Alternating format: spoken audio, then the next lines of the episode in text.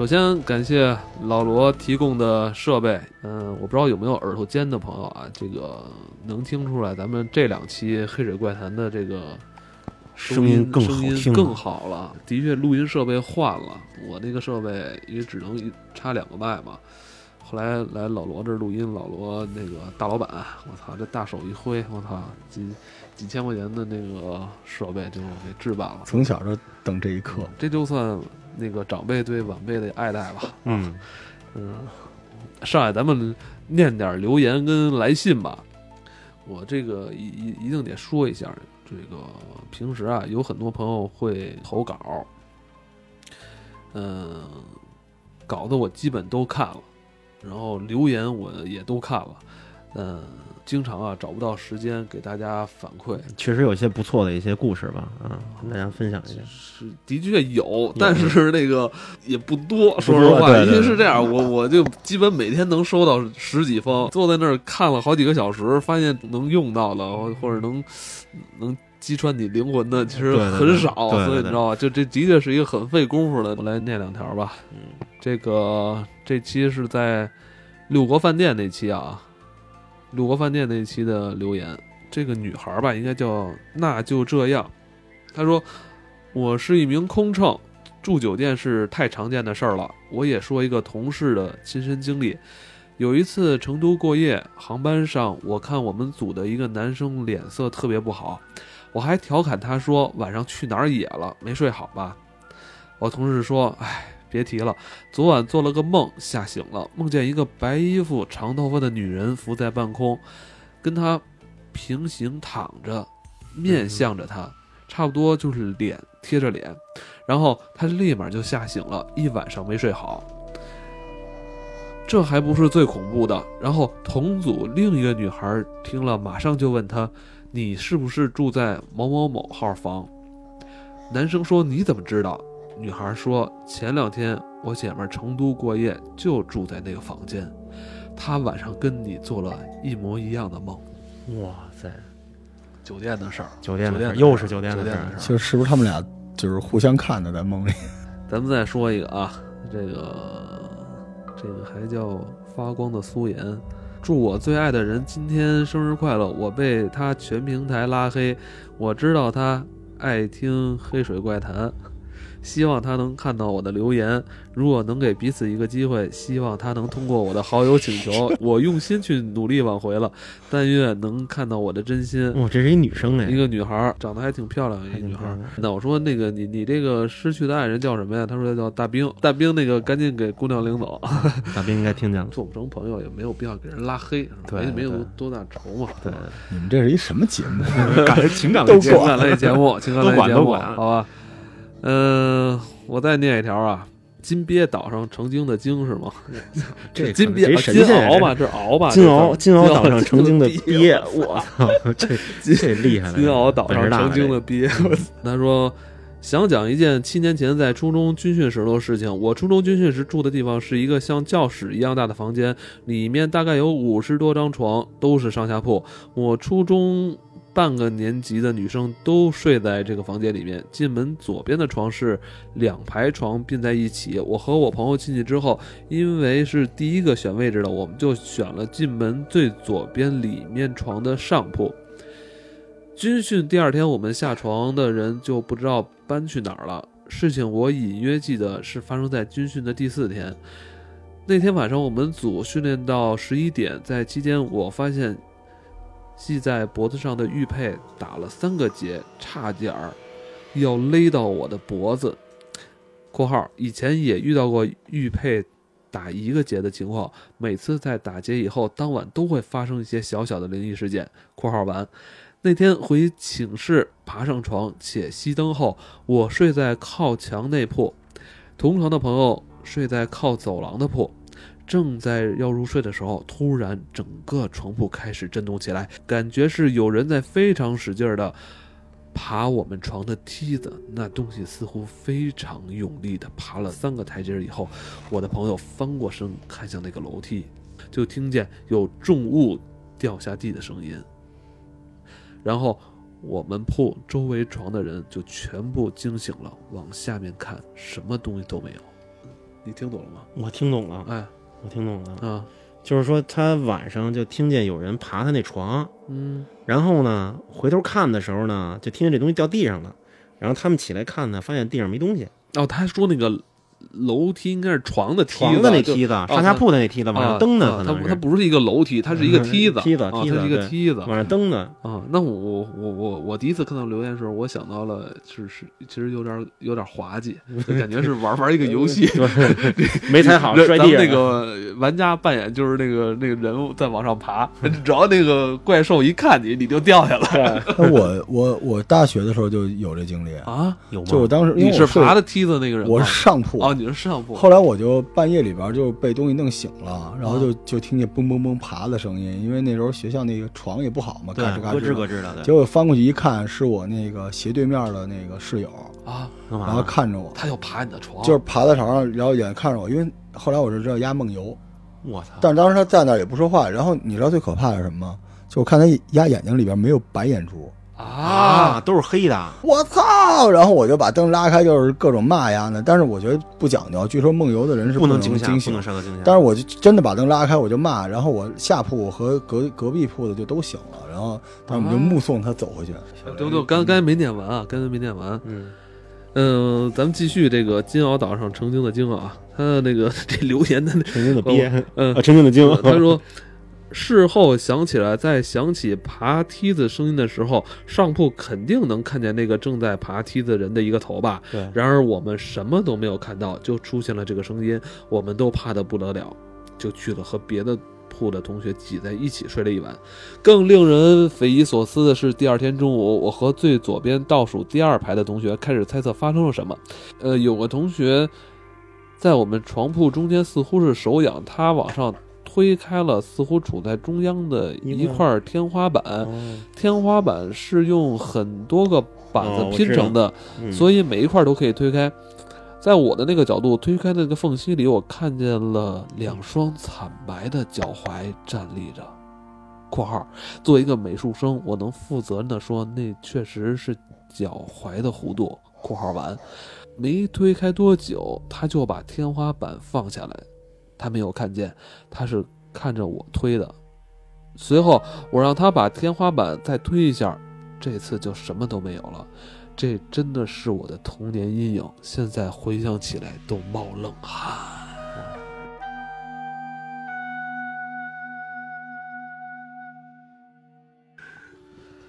呃，还有那个 Angela 啊，她说听说过关于酒店为什么容易聚集阴的物质，是因为本来酒店这样的房间就不是给人类设计的。没发现宾馆没有厨房吗？啊，哎，哎，我我之前是听谁说过，说那个说这个房如果没有厨房没有明火的话不好。听谁说的？是听你说的吗？没有。没你没说过吗？没有，这就是一鬼故事。我没有。哎，我听谁说的？就我就是你们之前有有一阵子，就是就是有有这么一个声音一直在我脑子里告诉我，就是说这房子里边必须要有明火，要有明火。是明火是什么？就是这个，就是咱的灶台嘛。我知道，我知道。你你这么说，我也是听过，但是我不是我说的，不是我跟你说的。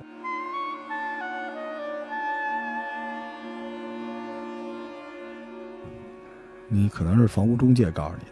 想让你买一大房子，对，嗯，那有很多商住两用的房子是没有厨房的，对，是没有那个燃气的，对对对，你说的对，是你刚才说的这对，包括那个卫生间也是，有水的地方、有火的地方都要有。我再念两条吧。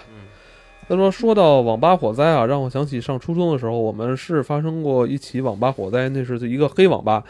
老板把自己的房子改造成网吧，一种说法是网吧太吵影响到邻居，一种说法是别人眼红他的生意，还有一种说法是老板得罪了不该得罪的人。总之有人往网吧门口泼汽油放火，可能最开始只是想吓唬吓唬老板，结果火势一烧起来就控制不住了。当时老板出去了，因为害怕工商局来检查，所以老板把门也反锁上了。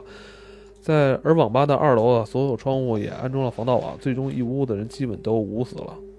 啊，这个网吧火灾啊，真是挺常见的，但是现在少多了，因为现在去网吧的人也主要是宽带普及了，对，真是去网吧。来，我抓紧时间啊，再念一条啊，与黄艳秋飞行的那集啊，他是就黄艳秋这个事儿来说的。他说这个事情我记得有人说过一个原因，就是这位仁兄实际上是自己去的，自己出去闯一闯，只是到了大城市迷了路，只能去求助他人。他回去后怕人笑话，就编了这么一个理由。然后同村好像是有个人比较喜欢研究 U F O， 觉得是个好机会，就把这个消息爆出去了，然后就来了很多记者采访他们。啊，这两个人觉得有利可图，就继续骗钱，最后家喻户晓了。嗯、黄艳秋的一个说法吧，一个说法。那好像老罗不太高兴，打打碎了他那个。这肯定是俩从现在穿越回去的，现在网红都这样。但我估计那年代要是他们敢这么做的话，可能已经给毙了。嗯啊，这还有啊，有一个叫不爱用的朋友，他这个这这他这个说法就更逗了啊！我就一个感觉，那俩货啊太不仗义了，管接。不管送回去这事儿有几个关键问题，在没有实名制的一九七七年，旅游坐火车的费用是多少？回河北的票最后谁出的？三次出游拉屎撒尿都在哪儿？什么中国 U F O 研究协会就是个民间俱乐部而已，你换刑警大队上手段审他一次，什么实话都说了。嗯，应该审审啊，应该审审。嗯，我所以我就特别关注黄艳秋现在是一什么状状态，是吧？嗯，所以我觉得咱们国家对于这些这些人还是。怎么说还是嗯比较宽容的，比较宽容，比较宽容，放纵他们，比较宽容。嗯，这还有一个朋友，这个以芹菜为生，说这帮的 U F O 协会都什么人啊？应该做期节目揭秘一下这种协会，各种奇葩人，拿个有世界地图的石头，只不过是像那种而已。就能写上上万字的第三类接触猜想，基本上认知都存在问题，自我催眠人严重怀疑他们都是小学本科小学本 小, 小本毕业小本毕业是什么？我觉得没有科学态度不能做系统的调查取证，这些神秘实验永远不能揭开。我没听懂那个老罗演着了那期啊，那期我操那个那个转发率巨高无比，我操！那期我在后台看的，转发率巨高无比。就喜欢看我倒霉的。啊、对的，老老罗演着这期我念一集，有一个叫 Meter 除除什么除，他说灵异这事儿啊，是否每个人都有我不知道，但年过四十才慢慢相信。感觉这期挺合适，讲讲我和我姥姥的故事吧。我和姥姥家一河之隔，河两岸有河堤，两个村子就沿河堤而建。二零零六年初秋，我在山东滕州打工，一个夜晚做了一个梦，我记住了，记住了两个画面，一个是小舅骑着摩托车急匆匆越过他们村外的河堤，第二个画面是小舅开着他家的三马车急匆匆往县城赶，看不太清，但感觉车上的被子底下有个病人，总感觉不好。第二天一早就给打电话给我老婆，接电话是小舅的，他回答是他去了我姥姥家吊丧，我姥姥去世了，心咯噔一下，泪水流下来。我接通老婆电话那一刻，我哭成了泪人。后来我问小舅，他也证实了他家有摩托车，不言而喻，我都懵了。哇、哦，这这厉害，真厉害。这我就特别相信，嗯，身边很多这种事，对对对，我身边也有这样的，有人离世，他走之前跟你在发生一个小互动，对，哦，还有还还有，再多说一个，这个也还有一个朋友说，哎呦，雷老板这衣服什么时候卖啊？怕抢不到，哎呀，能抢到，能抢到，管够。再念一条啊，呃，这个叫如的朋友，他说前两天跟老师去武威出差，晚上饭局，一个女生喝多了，喝到断片那种，我也喝了不少。晚上我俩住的尾房。当时我就打电话问前台能不能换，前台说没有了。那个女孩喝得不省人事，还吐了我一身，我把她和我的衣服都洗了。半夜五点多的时候，我听到我身后有哭声，我是背对着那个女孩的，我一摸耳塞掉了一个，哭声是那个女孩又细又长的哭声。我本来就生气，被吵醒了更气了，本来不想理，但是那哭声持续了好久，我直接坐起来骂，那女孩被我骂醒了。我说你哭啥哭？他说我没哭啊。然后我戴上耳机又睡了。现在回想起来，还真是一身冷汗。我隐约记得那哭声断断续续说了些什么，我当时也太困，不记得了。呃，我有两个问题。哎，第一是你出去喝酒，为什么要带过夜的装备？出身嘛，出身这本身也是一个女孩，两个女孩，这个女孩，两个女孩。第二个就是我觉得这声可能就是她耳机里的声音，她戴着耳塞，耳塞，哦，而我也有戴耳塞的习惯，我也喜欢戴耳塞。啊，你你戴耳塞是怕那个呃，你被自己的呼噜给吵醒？不是啊，是因为我妈刷碗，她老喜欢在夜里刷，我妈啊啊。我妈夜里特别，我妈喜欢夜里两三点起来刷碗，滴了咣当的，然后我就必须戴着耳塞吧。这太可怕了吧！啊、夜里啊，是吗？真的，确确定是是我妈喜欢，真确定，因为我在小雷家，小雷请我吃过，在家里吃过涮羊肉啊。夜里刷碗，嗯、呃，我们那天是从中午那天就是我妈夜里刷的碗，我们我是中午到他们家开吃，吃到晚上七点多，吃到晚上七八点钟啊。我妈就特别累了，就睡了，睡了等睡到一两三点的时候醒了以后没事就起来把碗都给都收拾了、啊。对啊，呃，可能阿姨就是可能是需要安神，神经衰弱，是是是。对她她有时候事儿搁不下是吧？对她有事儿就起来就就就哎忙点什么。行吧，咱们有很多留言啊，都非常好，我这个来不及念了。咱们今天这期节目啊。也二十分钟了啊，咱们没事，十分钟，十分钟，咱们咱咱再聊一个故事啊。今天那个还是可以聊一个的，聊聊一镜子，就咱们聊个镜子，聊个镜子的事。嗯，对，镜子的事。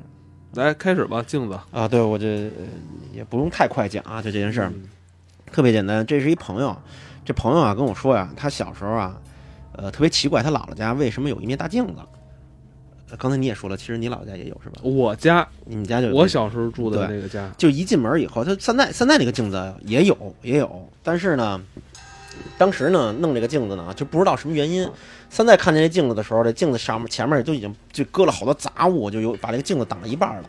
这整面墙是一面大镜子，一面墙的镜子。后来呢，这长大了，现在也挺大了，就问姥姥。就有呃问姥姥说这说姥姥为什么咱们家这有一个大镜子呀？就是贴这个镜子，是因为咱家小嘛？因为好多饭馆里边喜欢挂一个镜子，就是显得空间稍微大一点，不那么拥挤。他说是不是因为咱们家可是咱家客厅也不小，为什么要挂这么大一面镜子呀？就感觉特别奇怪，就想问姥姥。后来呢，姥姥呢就想起来一件特别特别旧的事儿，特别旧的事儿。那个时候是怎么事怎么回事呢？是有一年，呃，有一年干嘛呢？呃。有一年啊，呃，有突然的是有一天晚上，就是没有前因没有后果的，突然有一天晚上，那个时候他姥爷还在还在世还活着呢，也是突然有一天晚上，他姥爷醒了以后，看见他姥姥干嘛呢？看见他姥姥以后站在这门那儿，就抠这个门，就抠这门这个把手。那个时候那个门不像现在这个特别旧的那种铁把的那种门，就抠这么，就一下一下的扒拉这个门，就好像有点儿，嗯。拽这个门没拽着，然后就一直在那儿扒拉，然后老头就看着他说说说老伴儿，干嘛呢？上厕所呀？然后呢，他老伴儿也不说话。老婆儿老就是就是老婆儿干嘛呢？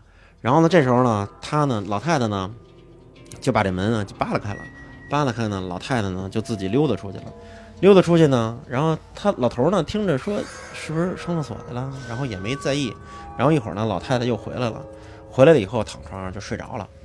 第二天呢，老头就问这个老太太说：“你昨天晚上干嘛呢？就是在那个扒拉那门。”他说：“我没扒拉门呀。”他说：“你昨天晚上是不是起夜了？”他说：“我是起夜了，就是我起夜，我记得我上了个厕所，然后回来做了一个怪梦。”他说：“做什么怪梦？”说：“我梦见咱们家就有好多人从那个客厅走，我就站在这客厅看他们，就好多走走走走走。后来早上起来就我就醒了，醒了以后就也没觉得什么。”他说：“那你是不是做噩梦了？昨天晚上我看你在这扒拉门。”他说：“那我真不记得了。”这是最开始的一件事儿。然后呢，第二件事儿呢是怎么着呢？第二件事儿是这个老太太呢上对门啊串门去，串门呢进了家呢都是老邻居，然后呢进了门就想聊天，一进门呢发现他们家突然跟原来不一样，为什么呢？他们家一进门这客厅这突然摆了一个大桌子。桌子前面摆了一个大镜子，这镜子就这样。他那天给我讲的时候给画来了，长这样。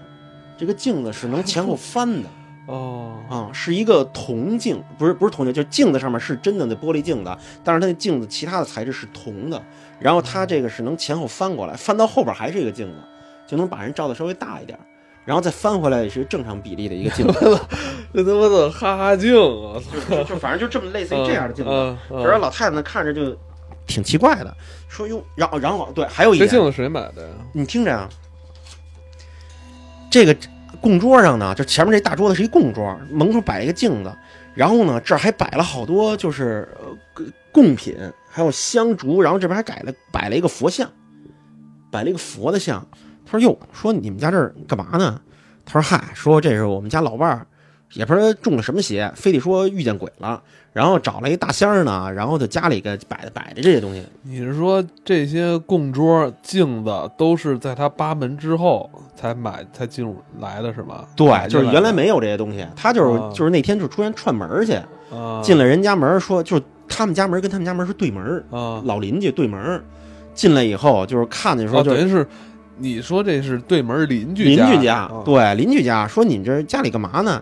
然后那个他们家老太太老头不在家，说嗨，就是那谁，说就指那老说那老头，说他弄的，说非家里说撞看见鬼了，然后呢就找了人，然后在这摆了这么多东西，然后弄得神经兮兮的，然后我跟我们家闺女都吓坏了，都这两天，然后也不知道要干嘛，然后呢这两天也也没怎么闹，然后老太太就问了一句，说说。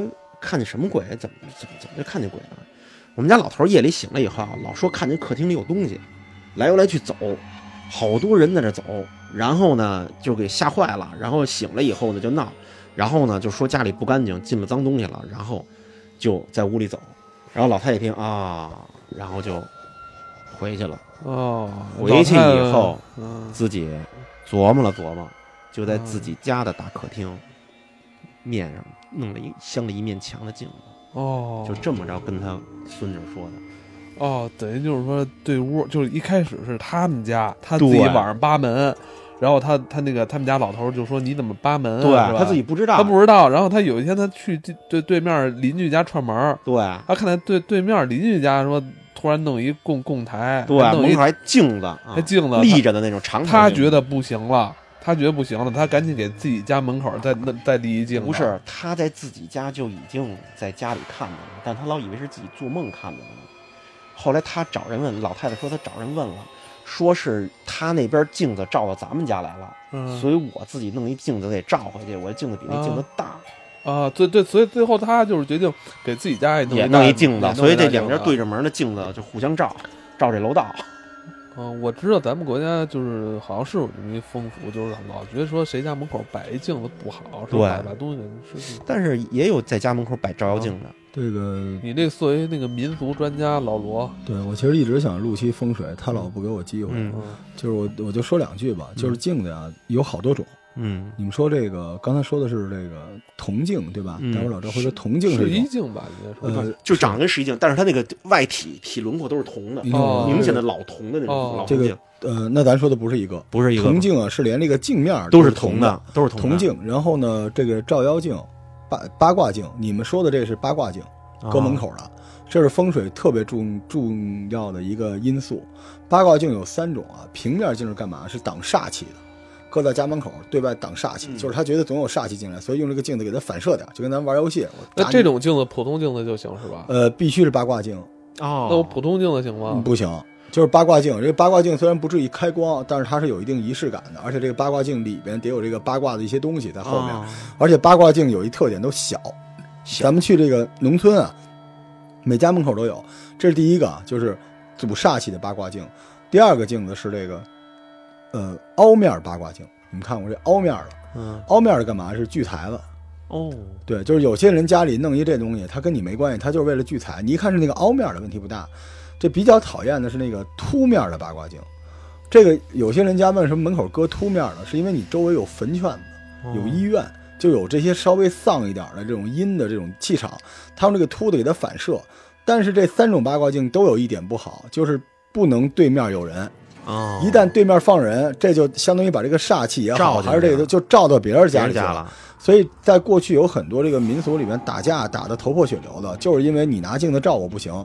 解决方案特别简单，就是你们说这个，就我在我们家门口也摆一个八卦镜，就是把你这个煞气照回去，照回去就完了。哦，好了好了，不要再说了，咱们留一点，嗯，留一点，留一点，留一点珍贵的东西，不要一次说完，留个扣。不要说，不要说，继续。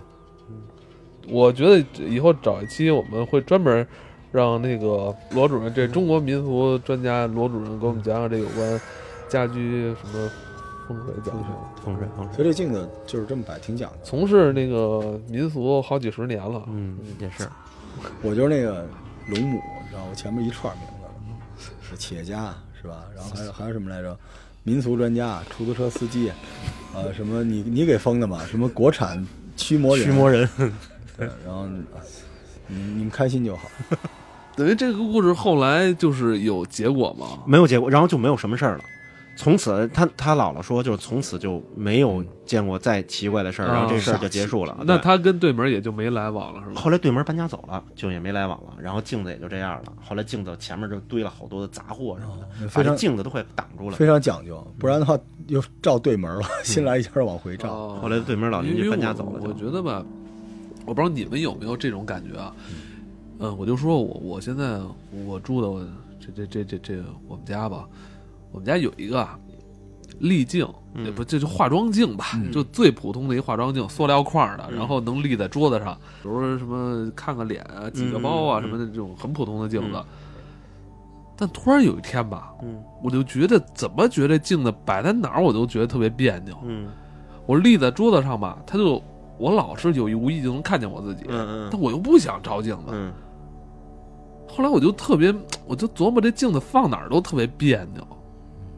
你你有这感觉吗？比如说你这书桌上，你看你书桌没有镜子，但如果有一镜，你会不会觉得也也挺？我肯定不会，因为镜子是一挺奇怪的东西，嗯、是一法器。我, 我媳妇儿就是我给我媳妇儿买那个化妆镜，就是那种带带一圈灯的那种化妆镜，她、嗯、经常要没用没电了，嗯、她有时候睡觉的时候就把那镜子冲着我那儿，在我那在我那个那个。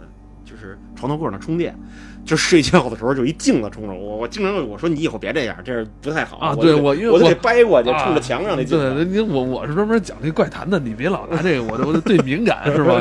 对吧？对，就是特奇怪。你想你，你你这镜子冲着自己，你翻身过来有你睁眼，这一镜子那冲着你，吓自己一跳。我们多吓人，看的都不怕。嗯，我就就觉得就别扭。你就以后你这东西，你别管是摆床头还是摆在哪儿，就你如果说。就你不想照镜子的时候，你会无意中在镜子里看到自己，是一挺奇怪的事儿，特不舒服。